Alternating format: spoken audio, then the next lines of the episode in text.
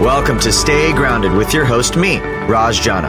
I'm the founder of JavaPresse Coffee Company, and my life changed after my mentor died with three months left until retirement. That experience inspired me to start a personal journey to discover how we can all live a purpose driven and meaningful life starting today.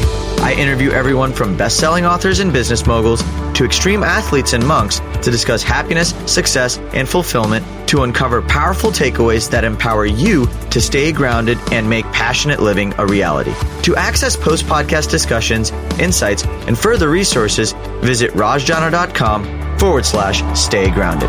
So thanks for joining me today. Now, let's get to grinding. What's up, guys, and welcome to this week's episode of Stay Grounded. Hope you guys are all swimming in the awesomeness that is Monday or the middle of the week or the end of the week, whenever you're choosing to tune in. I'm so excited to be introducing my good friend on this week's podcast, Miss Erin Files. So, a little bit of background on Erin. One, I've been trying to make this episode work for a while because Erin has not only helped me in profound ways to remove a lot of the quote head trash from my life, the beliefs, the patterns, the stories that have stopped me from being who I want to be and have stopped me from really shining unapologetically with the confidence that I need to go accomplish things I want in my life. But she's a product of her own formula. So Erin has always struggled with judgments, with feelings of not being good enough, with depression. She tried everything to get rid of those things. She tried courses, therapies, but despite changing her habits, thoughts, actions, nothing seemed to work. But after a three year battle with pain and depression and constantly not getting what she needed, Erin discovered the magic formula and got herself out of her own way. And not only was this formula uncomplicated, but it generated long lasting results for her. And that's what we discuss on this week's episode. So, as the founder of the MindFix Group, Erin shares her process with entrepreneurs, high achievers, really anybody who's interested in losing those patterns, beliefs, and sort of anxieties around why I'm not enough to help them get unstuck. But how does she do it? And one of the things I've loved about this episode, and I'm going to share something. So, really there's two elements of personal development right there's stuff that you can learn like if you don't know how to be disciplined if you don't know how to work hard if you don't know how to to have the habits and all that stuff that stuff's important to learn but there's also the other side of things which is almost like the stories the beliefs the reason why you think the way you do in the first place most personal development focuses on the former which is, oh, go do the meditation. Oh, go do the habit building. Oh, go do this or add more or learn this, read that book. But what Erin's philosophy really hinges on is not adding more, but removing by unraveling, by rewiring the beliefs that already exist in you that have led to self sabotage and disappointing results. And as a result of her work, the MindFix Mind Transformation Program has had a 96.1 success rate. So, I mean, Erin is the real deal when it comes to fixing beliefs and getting rid of all of the constructs and stories that stop us from being who we want to be in our lives. And this episode was so illuminating. Um, not only do we dive deep into how beliefs are made, the role that feelings play in how our beliefs are made, where beliefs even come from, really, I mean, by shining light on all the different angles of beliefs, I hope that this episode inspires you to create a permanent shift in your life and free yourself from the limiting beliefs that stop you from living in choice, from living in freedom, from living in that beautiful space of possibility that comes from you not getting in your own way. So I'm super excited for you guys to really hear Erin's brilliance and for us to go down the rabbit hole on this conversation. It's a topic that's near and dear to my heart. Um, and I cannot recommend Erin and her work enough. If you're interested on what MindFix Group does, Erin gives all of her contact information at the end of the podcast, and I encourage you to reach out to her to let her know how this podcast helped you. I encourage you to reach out to me to let me know how this podcast is impacting you. Come join the conversation inside of the Stay Grounded community. Go to rajjana.com forward slash stay grounded. I'm going to be creating a lot of content during the week that talks about things that I personally learned about the episode and how you can leverage all of the things you're learning in the podcast to implement and create a life that you love. So, anyways, I hope you guys enjoy this one. I'm so grateful for all of you, and I'm excited that we get to learn how to get out of our own ways together with the amazing Miss Erin File. Enjoy.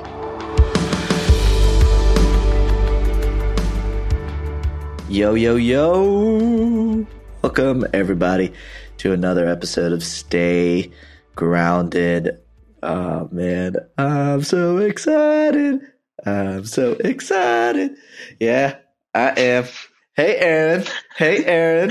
hey, Raj. Hey, Raj. Oh, I'm so pumped for this. We've been trying to do this for a while, and I can't even count the amount of rabbit hole conversations you and I have had off the mic. And so I uh, am especially grateful and excited for the chance to have one on the mic so that I'm not the only one benefiting from all of your amazingness. So thank you so much for being here. Thank you for having me. I introduced you in all of your awesomeness, so we'll skip the boring details. I'd love to, one, define, I guess, a playground that we can start to play inside and explore. And one is, I remember a little while back, you mentioned this to me, this very quote, and it always stuck with me. And I've always kind of kept it in the back of my mind as I'm going through and, and just living my own life. But human beings act on what they believe to be true. Remember you mentioning that one quote, and that started a very interesting journey for me. So I was hoping you could potentially start there and define that quote. What do you mean by it? And kind of let the rabbit hole go where it's supposed to. Yeah. Human beings, we all act according to what we believe to be true. You follow someone over the course of the week and you watch what they do and you watch what they say.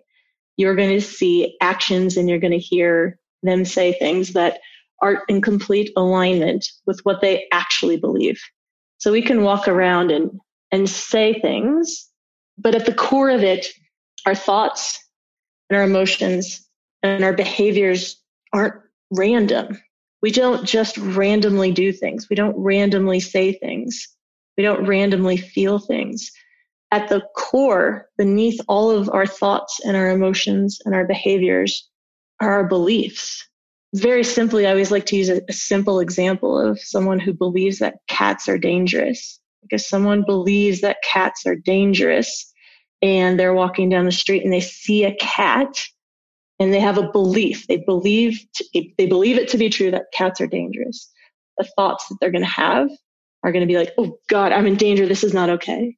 Yeah. The emotions they're going to have: anxiety, fear, and then the actions they're going to take they maybe they run away maybe they they scream right so people act and feel and think according to what they believe to be true you take that same person and knock them over the head with a magic wand and you extract that belief and they no longer have that belief and the next day they walk down the street and they see a cat walking towards them suddenly the thoughts are completely different there's no thoughts of i'm in danger and this is bad the emotions of anxiety and fear are no longer there. And the actions are going to be completely different. Perhaps the person just walks right by the cat. So a lot of times we, we focus on trying to change our behaviors. We try to change our habits. We focus on trying to feel different things and, and we really try to change the thoughts. But underneath all of those things, it's, it's our beliefs that are the seed and, and our thoughts and our emotions and our actions sprout from those seeds. And that's why um, when you really, really get down to it and you look at the parts of your life that, that just aren't in alignment or where there are resistance, it can be so useful to say, okay, what do I actually believe? What do I actually believe? Not what are the thoughts that are coming into my head and not how, not what do I feel and what am I doing, but what do I believe that's causing me to be stuck in these areas? How does someone differentiate between a belief and a thought? So thoughts sprout from beliefs. So if I'm on a, a phone call with a client and the client goes, I don't like the looks of this contract. My thoughts might be, I did it wrong. Oh, they're going to be upset with me. This isn't okay. This isn't going to work out. I'm screwed. They're kind of um, observations. They're in the moment. They are fleeting. Reactionary. Mm-hmm. Yeah. They're reactionary. They're judgments of what's going on. Underneath that, a belief would be I'm not capable. I'm not competent. I don't do good work. People don't like the work that I do. I'm not successful. They're almost statements about ourselves or how the world is. And from that, we go off into different uh, situations and we experience different events. And those beliefs, those simple beliefs act as lenses through which we perceive the events. And the, the thoughts usually are judgments about how those events occur to us. How are beliefs made? I think it's important for people to understand because I want to start shining light on this word belief from mm-hmm. as many different angles as possible. Beautiful. Right? We have the thoughts. So the thoughts sprout from beliefs, right? Like if thoughts sprout from beliefs, then what causes beliefs to exist? Some beliefs are formed from trauma. So you can have a, a severe traumatic event. Say, you know, if a woman gets assaulted and it's an extremely uh, horrific traumatic event, you know, there could be the belief that I'm not safe. Men are dangerous. That might sprout from a traumatic event. Yeah. Luckily, we don't sprout beliefs as we go, you know, and our beliefs don't change as we go throughout our daily lives. Otherwise, we'd be in complete chaos. You know, if you were walking down the street and a red car passes you by and you're like, oh, yeah, all cars are red, like that just wouldn't work. right? That just wouldn't work. So, oftentimes, beliefs are created from repetition. So when we experience something over and over and over again, when someone acts in a certain way to us over and over and over again, we're pattern recognition machines. So we take these dots and we kind of draw a line through it and we're like, well, this person is kind of mean to me every time they see me. This person is just rude. This person is a mean person. So there can be beliefs that are uh, created from repetition of experiences. But a lot of the beliefs that impact us and that hold us back and that cause us problems are actually uh, created early in our childhood. A lot of our self beliefs about who we are are created by the time we're, say, five or six. And then there's some other types of beliefs that are then created by the time we hit our, our early teenage years. So when we're a child, before the age of six or so, we're, we're walking around and our brains are in a theta state kind of like a, a hypnotic state. We're highly suggestible. It's almost like we're walking around and our, our brains are sponges. Yeah. And we've got a microphone attached to it.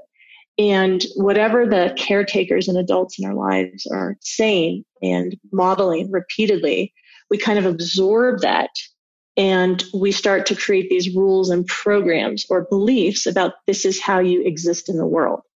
So in order to survive, we have these biases that require us to really believe that what our parents are doing, like that's how you live. That's the truth. This is how to survive. We also are in egocentric states. So that means that whatever is going on in the world around us, we think it's because of us. So mm. if a mm. woman is screaming at us and we're a young child and she's like, you're awful and you're horrible and you're, this is, this, you're, you're, you're, you're just so selfish. We assume that's happening because of us, because we are awful. We are selfish. We don't have the ability to step outside ourselves and go, oh, that woman's dog just got hit by a car and she's going through menopause and she was just divorced and she's having a really rough week. And that's why she's yelling at me. There's, we're not capable of doing that. So when we're young, we believe what our caretakers are telling us and we assume that what they're doing, like that's how you live. And then we also assume so much of what's going on is about us. So this leaves us really susceptible to have beliefs like, I'm not good enough. I'm not important. I'm not capable. I'm not lovable that we pick up just from the, from the events that are going on as we're growing up. And those get kind of lodged into our subconscious mm. and they get locked in. You ask, you know, how do beliefs get formed? One of the requirements for most beliefs is that we are absolutely certain we've seen it in the world. So when I ask someone, how do you know that you're not good enough? And I ask them to go back to an early age, they'll say, well, I, I saw it because my dad would tell me that nothing I ever did was good enough. I mm. saw it because I never got good grades. And we really, truly hold on to beliefs because we think we saw them in the world right? We think we've seen evidence of beliefs in the world and we get tripped up because sometimes we forget, no, I actually just saw an angry man yelling at me. But when you're a child and you're in you this egocentric state and you think it's everything's happening because of you, a belief gets formed. If you think about it, like you get a bad grade, right? As a child, if you don't have the prefrontal cortex to logically go through this and figure out all the different alternatives on why you got a bad grade, you're going to ask yourself, why did I get this bad grade? And immediately, if you're in an egocentric state, it's going to be, I am stupid, or I am not smart, or it must be something that I did. And then that forms a whole new range. That's the other thing, too. The question is why? That's yeah. every kid all the time is asking why. So we go around, and when we experience everything in our life, we're like, why did this happen? Why did this happen? Why did this happen? And so the beliefs get formed because we're in an egocentric state. We think a lot of things happen because of us. And then we listen to what the adults in our lives are saying about us as well. I guess this is a, a deeper, bigger question, but like, like how could you prevent this? Like, is there a way you can speak to a child that would prevent a belief, a neg or a belief that's so debilitating in a way from being formed in the first place? Yeah. Yeah, absolutely. So kids want three things. They want attention, they want acknowledgement and they want affection, right? It's like attention. Look at me. Look at me, right? They want acknowledgement. You did a great job. And they want affection. They want love. Okay. Yeah. So the most powerful thing that any adult can do when interacting with a child is ask the question, what is the child taking away from this interaction? So to give you an example, you know, when I was a kid, I remember I'd go up to tell my mom something. I'd be really excited. I'd be like, Mom, Mom, look at my drawing. She'd be on the phone though, right? She'd be talking to her friend. Now, if my mom had done, shh, go away, shh, I'm on the phone, shh, shh, go, stop, go, right? And kind of shushed me away. And if that was something I experienced repeatedly, but all I want is attention and acknowledgement, what am I as a child going to walk away feeling? It's, it's, I'm going to come to the conclusion. I would ask, why is mom treating me like this? And the conclusion, uh, because it's got to be about me, is I'm not important, mm. right? Now, moms can't always stop their phone calls, right? Whenever a kid wants to show them something. So you can ask the question, what is my child going to take away from this interaction? And you can tweak, you can tweak things. It can be, hold on one moment. That is a lovely drawing and I'm excited to talk to you about it. And I will, I can't wait to look at it with you after I'm off the phone in 20 minutes. And I love you and I'll see you soon. Mwah. So you can still take five seconds and you can share that you are important and I'm excited to look at it with you and I love you and I will be with you. And so suddenly the, the, the sprouting of a belief of I'm not important can't really happen because you're sharing you are important and I love you and I, I am going to pay attention to you. Kid may not like it. I guess right? like yeah, it's like hurt people hurt people, right? Because I'm I'm starting to recognize even in that way you just described it, right? Like the space of the two moms or the two separate scenarios, right? Like the mom's probably not even consciously reacting the way she is. It's her beliefs that have been cemented around why this call is so important because it's making money. And if she doesn't have money, then she's not adequate and it's feeding her own insecurities. Right. And it's just kind of spreading this, this, this world. One other thing too. So there's, there's the belief element, but there's also just the state of our physiology too. So there are people who have done tremendous amount of self work, but the state of, of your physiology and how your mind and your body are also impact your activity. So if you you can have someone who's done a ton of work on themselves, but if they've been eating a like high sugar diet and they haven't been sleeping and they're not meditating and their stress bucket is super full and they're kind of in a fight flight free state. It doesn't matter if they've done all this self work on themselves. If they're in an agitated reactive state, that could cause someone to be like, stop, like little things become big deals. And that's why self care, in addition to all this work about your thoughts and your beliefs, like basic self care and meditation and eating right and exercise and getting the proper sleep, those things are important too, because when you don't take care of those things, all the work and all the, the that you do on yourself, it doesn't matter if you're in a highly reactive state. I feel like I just heard two things. So you have your your the logic behind how a belief is made, mm-hmm. right? So that's I, I get that now. Like there's the logical piece of like beliefs are formed during a certain impressionable time where we make the wrong assumption, really, or uh, a naive assumption about what's happening because of the viewpoint that we have on the world, right?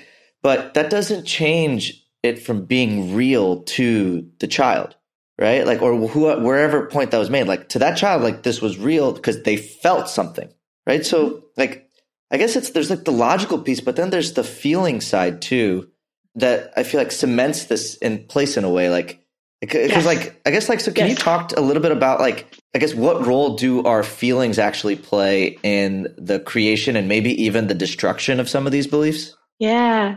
So our feelings are actually byproducts. They're secondary. They're required for belief creation. So for a belief to be created, there has to be an event, like the mom, you know, saying, shh, go away, go away.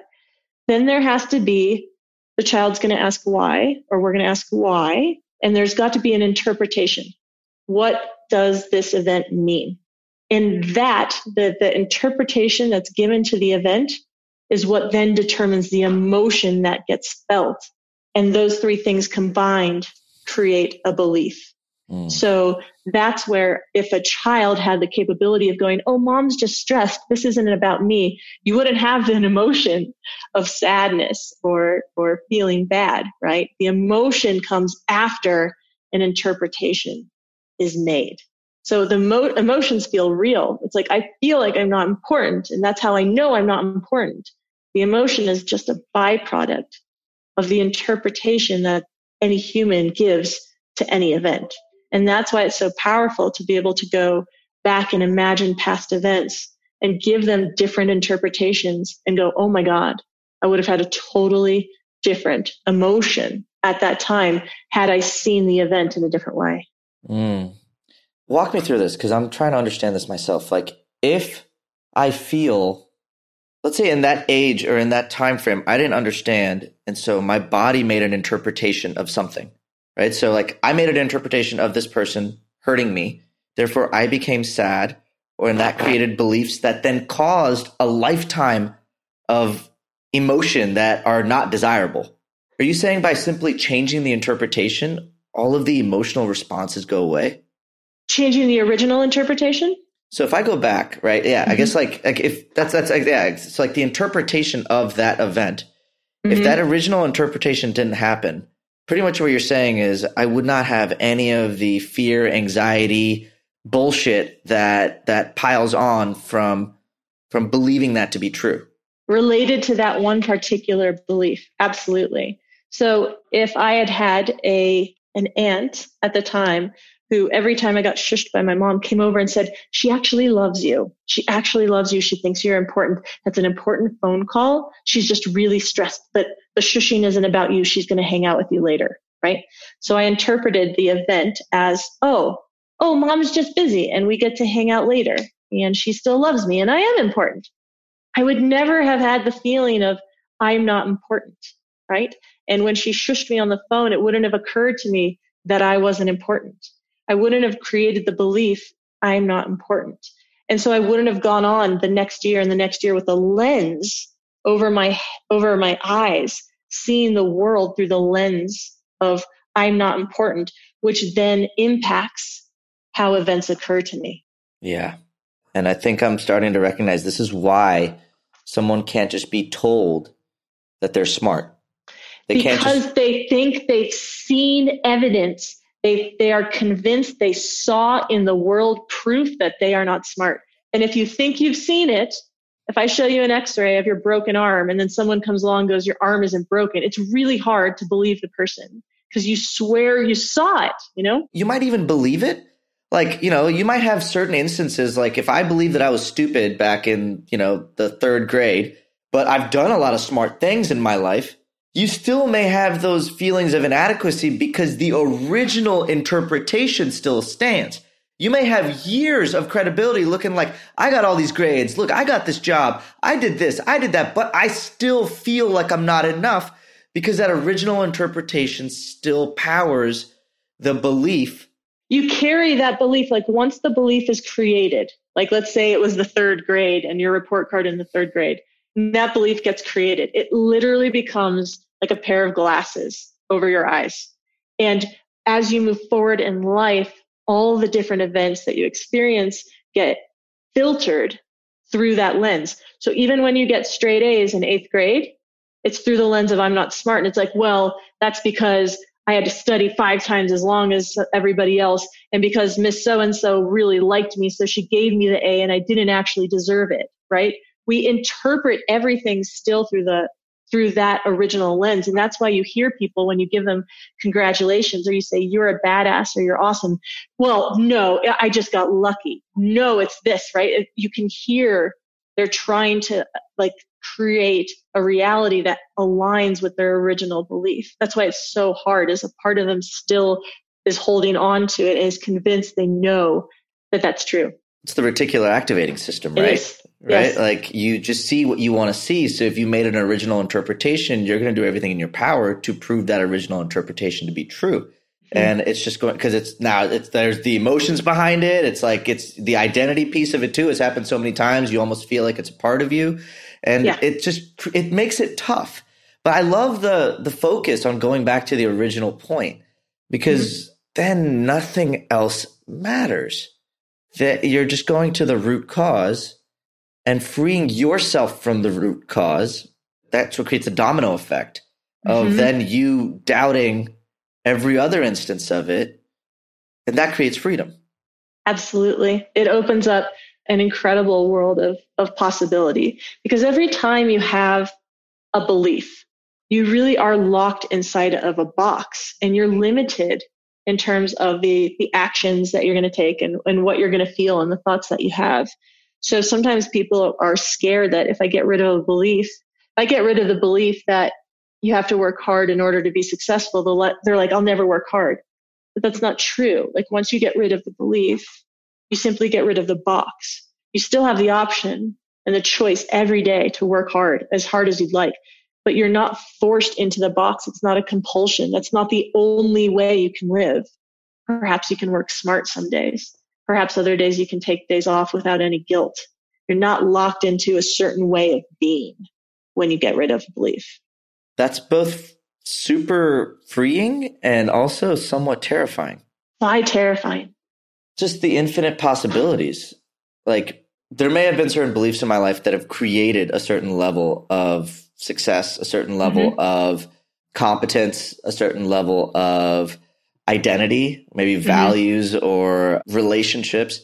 So there's almost that fear if, if I lose something that created so much amazingness in my life, will my life still be amazing? Ah, I love that. I love it. So the cool part is when you get rid of a belief, and I said, you know, you have infinite possibility. What you're actually getting rid of is compulsion and the requirement to only act and think in a certain tiny small way. So yeah. I've worked with people who were perfectionists and the perfectionism got them far, you know, for a while. But when you have a belief that the only way to be successful is to be perfect mm. and you live in that box, there are no options outside of that. You can't do 80% and then delegate it to the team. You can't send an email off without proofreading it three times. You can't give a talk up on stage unless you've rehearsed it for three months and you don't skip a single word. You can't get on a podcast and just jam like this because, oh my God, it's not going to be perfect. You are locked inside a certain way of being because you have a compulsion. The way to be successful is to be perfect. And people might go, I don't want to get rid of that because I, it makes me perfect. It makes me work hard. It's gotten me to, to the job that I have now, and it's why everybody loves me. But you pop that belief off. And it's not like you're suddenly floundering, going, I don't know how to be, I don't know how to act. It simply takes away the compulsion yeah. and the drive to always 100% of the time have to be perfect. Otherwise, you feel awful all you have when you take away the belief is the choice to sometimes be 90%, the choice to sometimes be like, this actually isn't important and I can just hand a rough draft over and they'll take it and run with it. The choice to get up on stage and just speak from your heart instead of having something memorized piece by piece. You have choices to do these things. You don't have to choose them ever if you don't want to, but you get to go through your life and each day go, is this a good use of my time? Is this a good use of my energy? Do I need to be perfect here? Well, you know, and, and you have choices instead of compulsion and a mandatory way of being and thinking and, and doing. Choice is delicious. Mm-hmm. I'll have that for dinner and lunch and yeah. breakfast.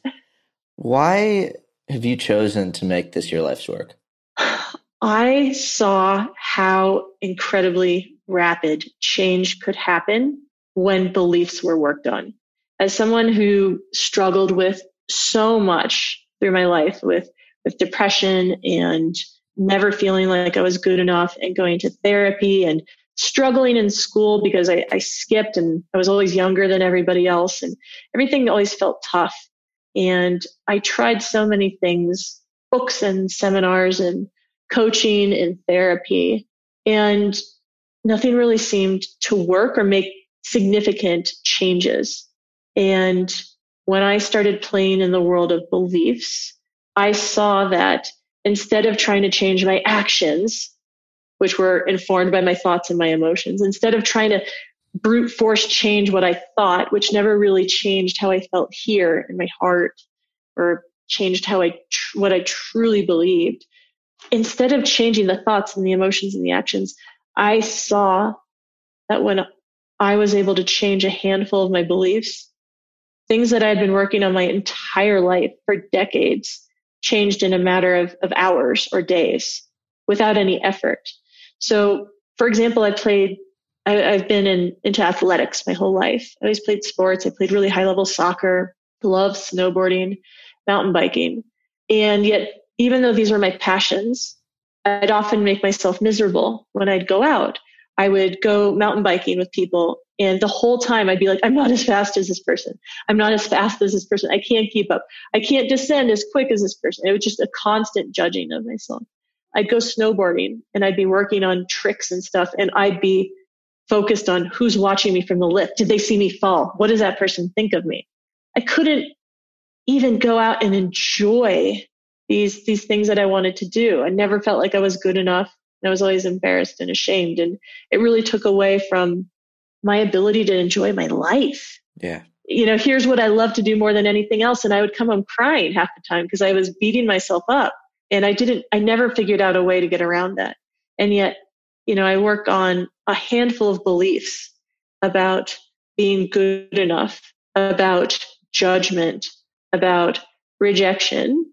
And suddenly I noticed that, oh my God, I can go out on a bike ride and enjoy the company of other people oh my God, I just went snowboarding for a day and I didn't have a single judgment against myself and I enjoyed it. So I started to see like how quickly yeah. and how rapidly and how easily these shifts happened when you just pulled on some of these threads of the beliefs and how my thoughts changed, my emotions changed, my judgments changed. What I did changed with, with very little effort. And when I saw that combination of it doesn't take a lot of work, the change happens really quickly and it's long lasting, it just felt like I stumbled upon this, you know, cave of diamonds of, of, of, of amazingness. And it was like, this has to get out to the world because there's so many people like me who have been trying to change for decades and who are stuck. And if people can find out that you can actually have rapid change when you you look at the root cause of why you're stuck instead of trying to cope with things and learn tactics and change your beliefs or excuse me change your thoughts and you know do this uh, you know catch yourself if you're black and white thinking and all the stuff you're supposed to do the elegance of simply being able to pull out a few beliefs and then experience the change and the relief from suffering that you're looking for i i just there was nothing more beautiful to me than that mm. I love it. Uh, you said something in there that made me very curious. How do you know which beliefs are true? How do you know which beliefs are true? Is it as easy as choosing the ones you want to believe? Let's say I'm sitting mm-hmm. here, right? Maybe I might even answer this just as I'm talking, but like, if I'm sitting here and I've got a belief around something and I don't have a negative response to it, does that mean that it's true? Like I, I just like like you know what I mean? Like oh, yeah.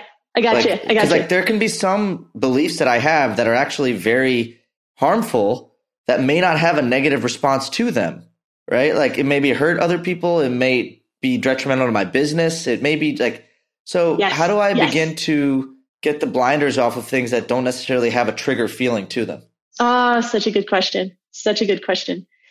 If we try to sit and like come up with a list of beliefs, that's really hard. Like that's just that's hard work it doesn't necessarily create a lot of change. What you want to do is work backwards. So instead of going, okay, I got to work on my beliefs, you think about what the patterns are in your life that are not working for you. So that could be, you know what, every time I get on a call, I can't talk about money. People start asking me about budget, I can't talk about money. Or I'm terrified to have difficult conversations and I can't grow my business if I can't sit down and talk with my employees because I always run the other way I procrastinate, I put it off. Or every time I get up on stage, I am convinced that I'm doing a horrible job. And that is not allowing me to become a better speaker.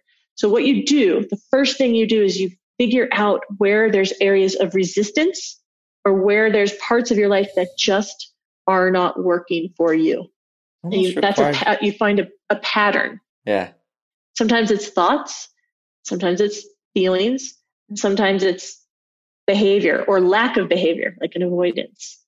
So what you do is once you know an area of your life that's not working, like I'm unable to experience gratitude or I can't be happy for other people. And I really think that that's holding me back from connecting, whatever it may be. You take that pattern and from that pattern, you ask yourself, what would I have to believe to be true in order to keep experiencing this over and over? And once you, once you ask that question, you're able to brainstorm probably a cluster of beliefs that are holding that pattern into place. Those are the beliefs that you want to work on because we are made of millions and millions and millions of beliefs and going after them haphazardly and trying to clean out random ones. That's a, a party trick and that's like, it's like busy work, it doesn't do anything. What you want to do is go after the beliefs that are going to impact and remove a problem area or a problem pattern in your life so that you actually experience the change that's going to give you relief. One of the things I just noticed you, but the way you even described it was that you are aware that this is mm-hmm. the thing that's causing you strife. If I'm going about I'm living my life, right? And let's say I have that belief that was created by this egocentric child, and I've carried that with me throughout mm-hmm. my entire life that it's me, me, me. It's always me. Everyone else. It's, it's, it's, it's, it's like, let's say I get into a situation where, let's say I'm dating or I'm constantly doing things and I'm consistently not finding the right person, right? Like, how do I switch myself from even thinking that, oh, this could be a belief within me versus everything else around me is not working. Like it, it's almost like you have to take a level of ownership for this to work, right? Uh, like, yeah, like it, you have to. It's so true. That's actually why when when I started the business, instead of just saying I can help everybody, I was like, I want to help entrepreneurs and high performers and high achievers because they typically are already at a place where they take ownership yeah. and responsibility for what happens to them. And they go, I know that what's going on here in me is impacting everything else.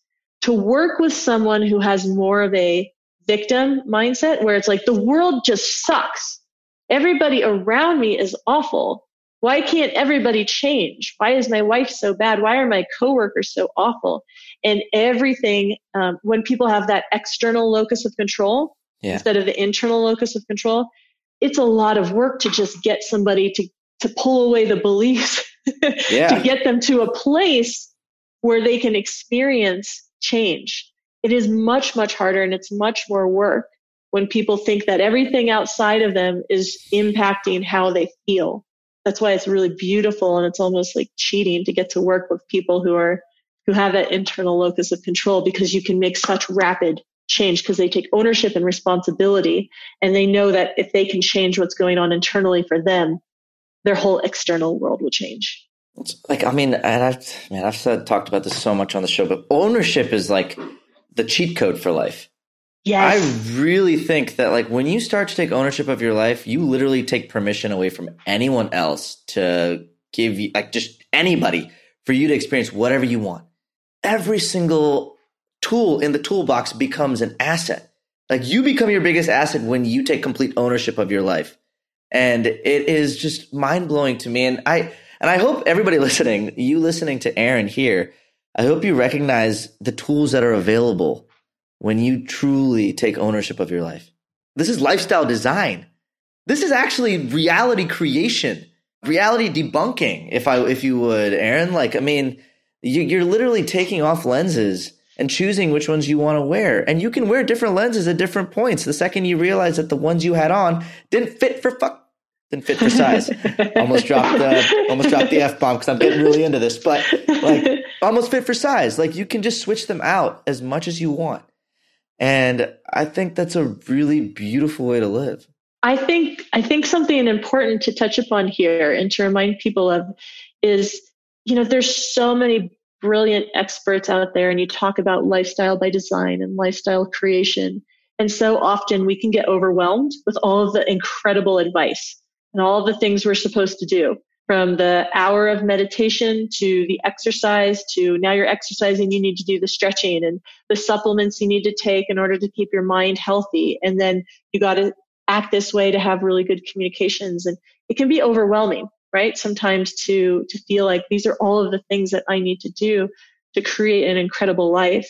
And one of the things that I like to share with people is that it can be really beautiful sometimes to pause the addition of more and more and more learning more and this is how i have to do and this is how i have to think and focusing on subtracting mm. the barriers and the hurdles yeah. and the things that that get us stuck and and we've found that you can have incredible success through subtraction so a lot of times you've worked so hard and you've read the books and you've learned so much and you don't necessarily need more information to be happier. You don't need more information to be successful. Sometimes it's about simply subtracting the barriers and the roadblocks or kind of ripping off the invisible balls and chains that you're trying to move forward with.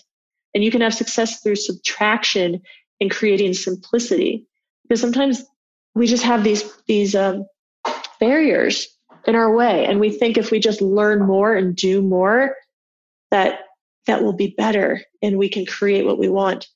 And I invite people to imagine what it might be like if they paused for a bit and started to subtract some of the gunk and some of the head trash and some of the old negative ways of thinking and how freeing it can be. Like if you were to get rid of the noise and the judgments and the worries and the guilt and the anxieties and you cleared those out of your head like you subtracted those how empowering that can feel and and how much stronger you can feel and how you can take everything that you've learned and move forward with it instead of trying to dump more stuff into an already noisy anxious mind yeah i mean and it's almost like you're you're unbecoming or unlayering yes unlearning unlearning, right? Like you're like you learned how to be human. You can also unlearn how to you can unlearn all the limitations of being human and go back to being yeah. a freaking god if you wanted. Like that just glides when they walk and speaks with unapologetic ease and grace. I mean, we came onto this earth with absolutely nothing but pure joy in our hearts. And confidence. Think about when you see a, a kid who's learning how to walk, right? And they fall and, and okay, whatever. And and they get up and they fall, whatever. It's just this knowing. There's no judgment and there's no worry. There's no like, I'm never going to do it. It's just, okay, I didn't do it and I'm, I'm just going to keep going. There's that internal confidence, that deep confidence that we, we arrive with. And I think what ends up happening is we get these layers of sediment and self doubt and judgment that get stacked on top of us. And then a lot of people try to learn how to be confident, but it's already inside of you.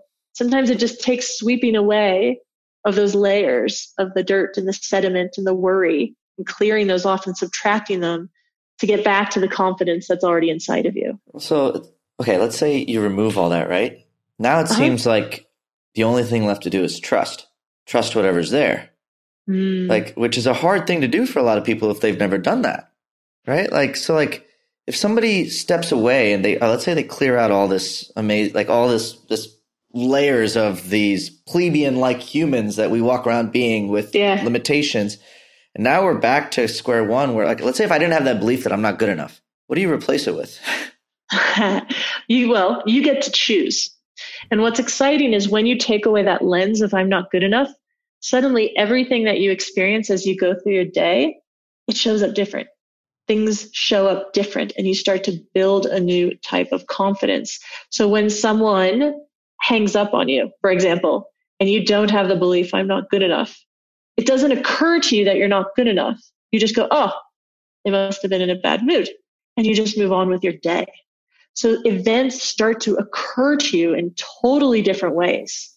And once you clear out the beliefs, that's when things like affirmations yeah. and visualizations, meditation, and priming your brain, that's when you start introducing them. If you try and walk around telling yourself, I'm good enough, I'm good enough, I'm good enough, but you have a belief deep down that you're not, good luck trying to override it. Now you clear out that belief you start introducing positive statements that really fire you up and feel in alignment with where you want to go, they can take seed. They can, you know, and they can start growing. Yeah, well, you're just you just made me realize that it's almost like right now we're all underwater.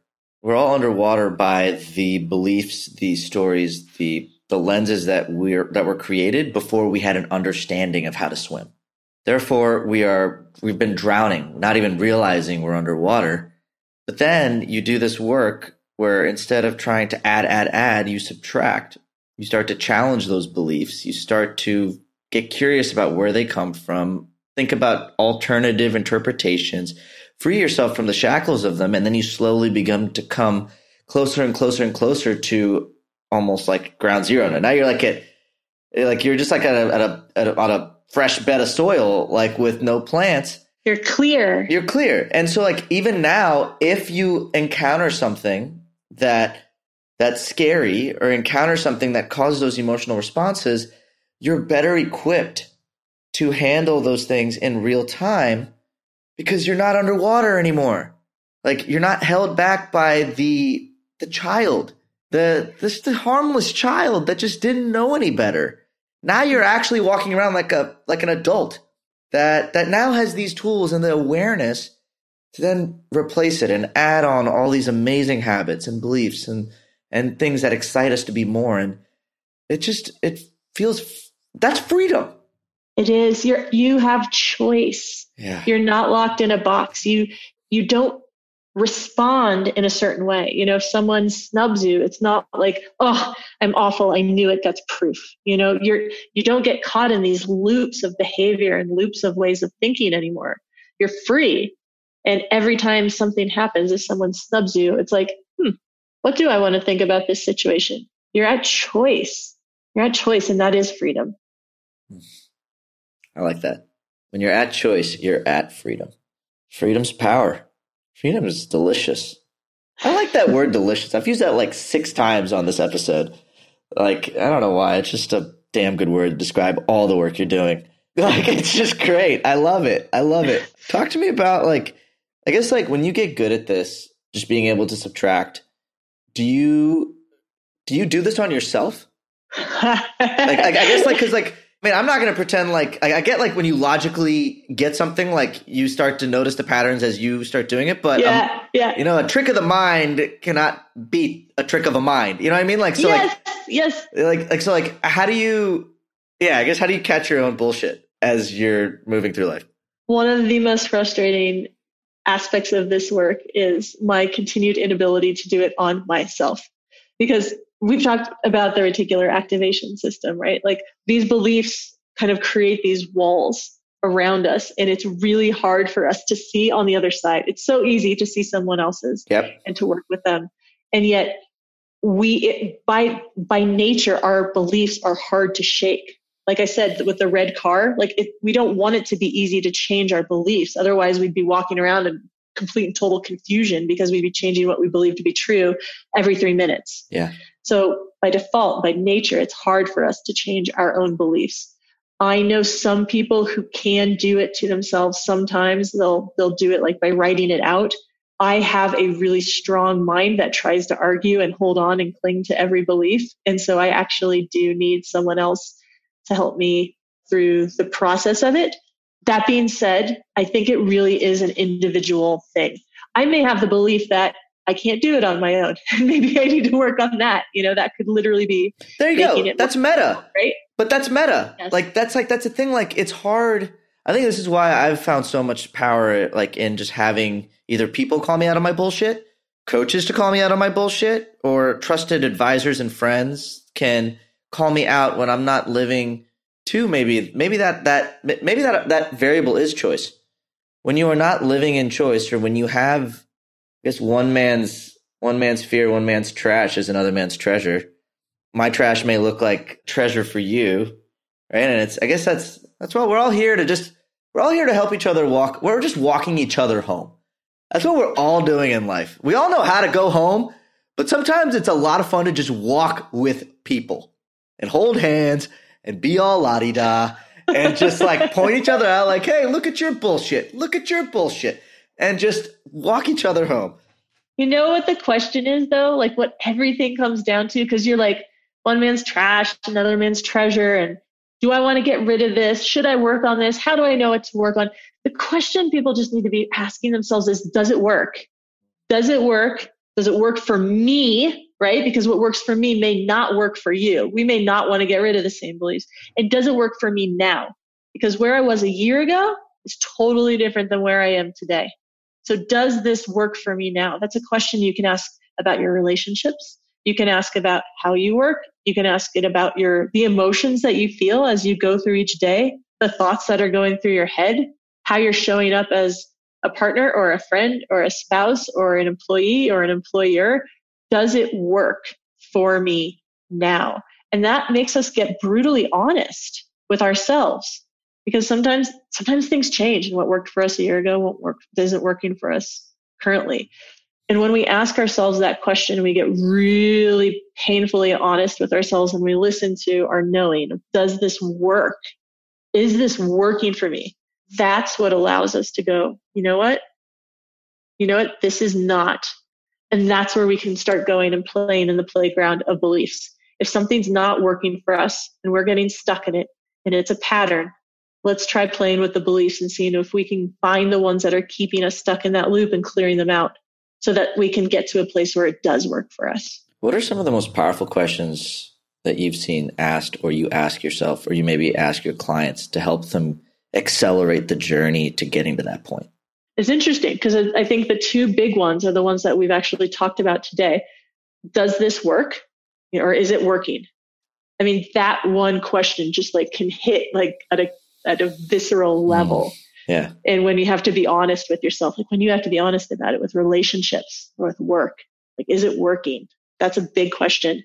And then the other question is when someone's like, I keep doing this, I keep I'm stuck. I don't, I don't know why this is happening. And it's the simple question of what would you have to believe to be true to keep experiencing that? I ask myself that question Ooh, like 10 that times question. a day. 10 times a day. That's my, when I give talks, when I go to conferences, that's the million dollar question. What would I have to believe to be true in order to keep experiencing this? So, for example, there was a, a friend of mine and she just she had no boundaries. Someone would be like can you come over and help me? She'd be like oh well it's 11:30 at night but okay. Or her boss would tell her to do something and no matter what it was she'd just say yes and can i do more? And people took advantage of her and it was not serving her it was not working it was it was making her absolutely miserable but she couldn't stop she couldn't say no there were no boundaries and so the question was is this working for you She's like, absolutely not. This is killing me. So then the next question was, what would you have to believe to be true in order to keep experiencing this over and over again? And her eyes opened and she was like, oh my God, my needs and wants are not as important as others. And it was just, it hit her like a ton of bricks. And, and it made sense. Someone who believes that their needs and wants are not as important as others are always going to say yes whenever they're asked by anybody to do something. It's going to be really difficult for someone who's walking around with that belief to say no and to set boundaries. And it made so much sense. So your friend right there wasn't mm-hmm. aware of the choice she had. It, she was in that box. Yeah, the box. She was. It was a compulsion. She only what she was limited in the, the way that she could respond. Box. She was in her box. box so all man. the options outside of the box of yeah. saying no, of saying maybe next time, those were not available to her because the belief boxed her into a certain way of being, and she had the compulsion of having to act that way. If she didn't, she would. She's always a choice, right? Gun to her head, so she could have said no. But when you have a belief like that that's super strong, you experience resistance and stress and complete uh, lack, like just discomfort whenever you try to go against it. So she could have said no, but it, she would have felt awful. Her body wouldn't so. have agreed with it. So when you get rid of one box, do you learn skill sets or do you learn pattern recognition that allows you to, I guess, escape other boxes or or maybe face other boxes with more grace like I like when you break one box like what's pandora's box that just opened up like because you're not rid of all your beliefs right like like never, well, never. you're never going to be done there's like just you're i mean that's human but like you break one right like what does that feel like and what possibility does that create so I can tell you, we can go back to this example of my friend, right? Who who had the belief my my needs and wants are not as important as others. When she when we went in and we got rid of that belief for her, she experienced it as a massive weight off of her chest and shoulders that she felt that she had been carrying around for 30 or 40 years. So she experienced it as a physical relief. Mm. I was curious what was going to happen. And I checked in with her a couple weeks later because I was, you know, if she didn't, I was like, I don't know if she has the skill set. Is she going to know how to say no? Is, or is this going to be a, a weird, uncomfortable space for her? But when you got, when she got rid of it, she came back a couple weeks later and was like, it's easy. Someone asked me for something and I check in with myself and I'll just say no if it's not right for me. And I say yes if I want to help them. There's nothing complicated. I didn't have to learn a new technique or strategy. I don't have to, there's nothing for me to do. That's it. I just literally can be that's, with, with more ease. That's it. It's not complicated. That's it. When one bubble breaks, now all of a sudden, when you're making it complicated, when things are hard, when you don't have what you want, or things aren't in choice, you have an opportunity to ask yourself the brilliant questions that you mentioned earlier. And you have that opportunity. And whatever happens in that space can be a very beautiful thing. But that, that, that was, cause like, I mean, there's so many beliefs in my life and every, I bet everybody listening too. Everybody's. Right. And it can almost be overwhelming to choose which ones, like, like just, it, it can be overwhelming at times. But I guess that one example just made me realize that I don't have to get rid of all my beliefs. I just have to get rid of the ones no. that I just have to get rid of the ones that that I feel like getting rid of in the moment. We are made up of millions of beliefs. We are we are belief machines. Do, there, it is nobody's job, and it should be nobody's goal to get rid of all of them. the The way to think about beliefs again is it's you don't want to just go and get rid of them. What you want to do is find the areas that aren't working, find the areas of stuckness, resistance, and frustration. Pick one of them, and then you get rid of the beliefs that are holding that pattern up. So it's more of, of what, what's not working mm. and then figure out what beliefs. And it could be, could be one, it could be five, it could be eight. But, but you don't have to go around going, I need to get rid of a bunch of beliefs. That's, that's overwhelming. And I, I think it's a, not, not a useful way to think about it. You just want to be aware of the areas that aren't serving you and the places in your life where you feel stuck and frustrated. Just like this, my friend who was like, I'm getting like run over by everybody and it's exhausting me and I don't want to do this or experience this anymore. So she started with that, said, this isn't working. And then we figured out what belief we needed to get rid of to change that for her. You know what I love most about you? I very much appreciate how you make this like an enjoyable process almost. Like it is fun. Like becoming your best self is fun. And it doesn't have to be hard. It doesn't have to have all of the uphill climb, right? Like it it can be a joyful process that isn't stressful. And I just love the the playful nature that you approach this work and I think it's I think it's beautiful one and I'm very grateful to have you as a friend because I love I love it's inspiring. I, I wish personal development work had this level of lightness. I wish this was mainstream. I wish mm. this level of like I like the lightness of it. Like it doesn't have to be this thing where you're freaking waking up at 4 a.m. and like getting out there and and going uphill. Like it can be this thing that's it, it can be a joy to become a better you or to become the you you want to be. Absolutely. And you know, it's funny. A lot of the people that we work with, some of the before we dive into what they say they want to show up and work on, we actually look at their beliefs around change. And what we've discovered with a lot of entrepreneurs and a lot of high performers and people who are achievers, they've tried a lot of things that haven't worked because they've had, you know, because things don't work. And they've over time formed beliefs that change must be difficult. Change must take a long time. Change can't be fun. So if you carry the, if you are carrying those beliefs into any program, any self-help tools, any personal development work, you're going to create difficulty. It's going to feel hard.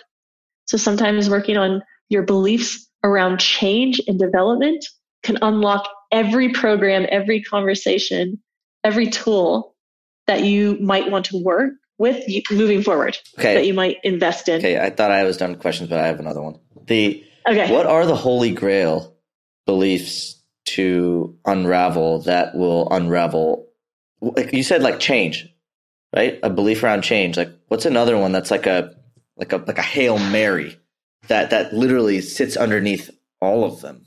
Like yeah, so we call these blocker beliefs. So I didn't know about them when I first started. So I would work with people. We'd go through the whole program. It would be awesome. It would rock their world.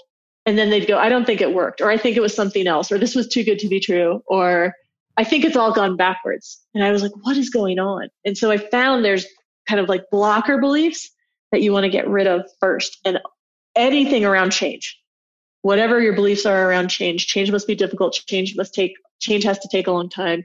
Change happens for other people and not for me. I'm broken. I'm not fixable. Anything where you start to dig into how do I feel about the possibility that I could change quickly or that change could happen for me, like whatever starts popping up, the resistance change beliefs are are big. Some of the other secondary ones are we've run into people where they were raised to believe that it's not okay to think or say anything negative. So it's almost like they were completely unable to be honest or authentic about their fears or their worries or areas in their life that weren't working. And I'd ask them, you know, well, well, what scares you? Nothing. Well, how do you feel about yourself when you do this? Great. And when you have beliefs that make that literally one of our one of our mutual friends actually had one of these and it was like it's wrong to say anything negative about yourself. So you can't do any self work if you're not able to look at what the darker areas mm. are, the mm. parts that aren't working. Yeah. It was like nothing. Everything's fine. I'm good. Like completely incapable of saying anything negative. We've had other people where it was they were raised to believe that it was inappropriate or wrong to feel anything negative. So the moment they felt sadness, the moment they felt anger, yeah, they'd shut so it down. A lot of people can resonate with that one. Yeah. And then the other big one is it's not acceptable or safe to express or experience emotions. Mm. That's a big one. That's a really big one because if people can't tap into what they're actually feeling, everything is up here and you can't really connect to what's going on in your body and your subconscious with your feelings. You're, everything is intellectual. No, it's totally fine. I forgive that person. Everything is okay. And you're like a robot. You can't actually do any deep work. So being disconnected from emotions, inability to say anything uh, negative, and then beliefs around change are big ones that we always have to look at before any other work can be done Because if you have just the belief that change must be difficult or change has to take a long time, and you do all of this work and your life is so much better, but you still have those beliefs, you're going to go, this is too good to be true. This isn't real. This isn't going to last. This must be fake.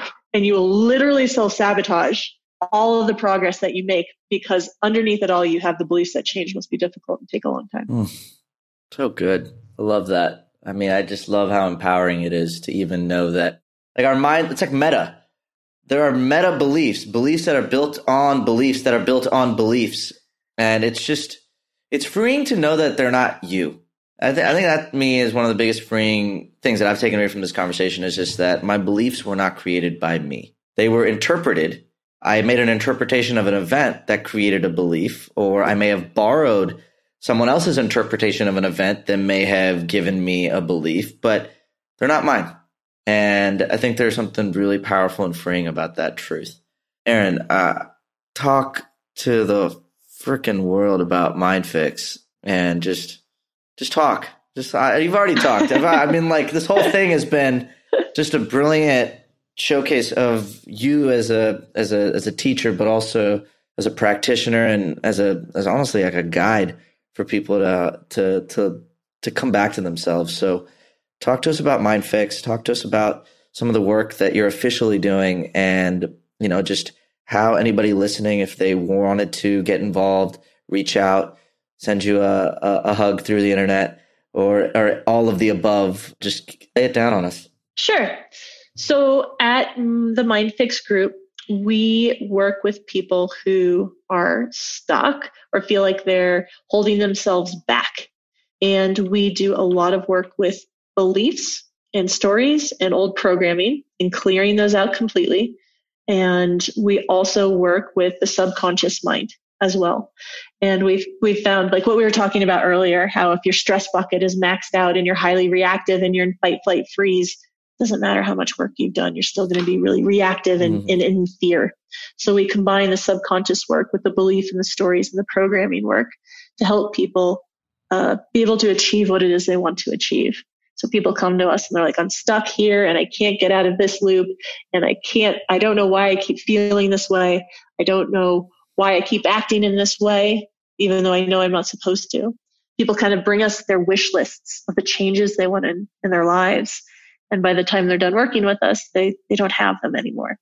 So we work one on one with individuals and it is in our roadmap for down the down the road to be able to start training and teaching people how to do some of this work on themselves so that it, uh, we go beyond just one-on-one work i invite people if they're if they were interested in what they heard today to reach out to me personally i'm erin e-r-i-n at mindfixgroup.com and uh, i respond to all emails personally every single one that i get even though it might take a while sometimes People can learn more about us at mindfixgroup.com. I'd invite people to look at our results page. It's like a 10 miles long and it just shows people what's possible. I think so many people are stuck in the, you know, this can't happen for me and it's, it's got to take years and I would never be able to feel this way. And I love, I love it when people go there and get a sense of possibility and can feel inspired by what other people have experienced. We also have a free one hour video training on the website that people can watch. We have a Facebook group. Uh, so over at Facebook, you can join the MindFix Facebook group.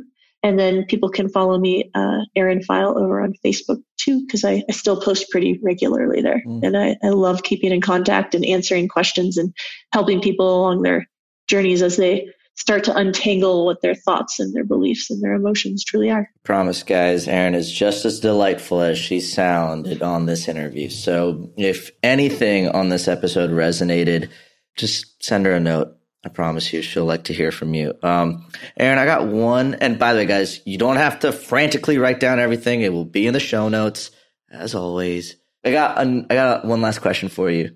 In the midst of everything you're doing, everything you've done, everywhere you're going, how do you stay grounded? This has changed for me over the last year. My my new way to stay grounded is to connect to other amazing human beings. I never did that before in my entire life. I had myself completely convinced that I was this introvert kind of hermit who lived up in the mountains and didn't meet other people. And in the past year, uh, kind of late to the late to the party, but better late than never. I've learned how much I can stay grounded through connection to others. Hmm. Well, I'm grateful to have you in my life. I'm grateful you chose me as one of those people to connect with. I'm just grateful for you. I'm this was such a beautiful. I'm glad there was a damn recording button on on this conversation. I think you might have a few fans after this one. Um, but, anyways, guys, that is a wrap for this week's episode of Stay Grounded. I'm your host, Raj. This is your new friend, Erin. And from us, stay grounded. We'll chat soon. Thanks for joining us today on this episode of Stay Grounded. I hope you found this interview helpful as you create your own ways to live an extraordinary life. For more resources and support, please visit www.rajjana.com forward slash stay grounded to join the official Stay Grounded Facebook group, a place where aspiring life enthusiasts can connect and ignite passion for life together. My hope is that the positivity, content, resources, and support in this group will resonate with you on a deeper level that what you hear in our podcast, read in our thoughtful posts, or learn in our courses will empower you to live with intention, uncover true purpose, and challenge the internal dialogues that stop you from being who you really want to be in your life. Again, thanks so much for joining us. Stay grounded.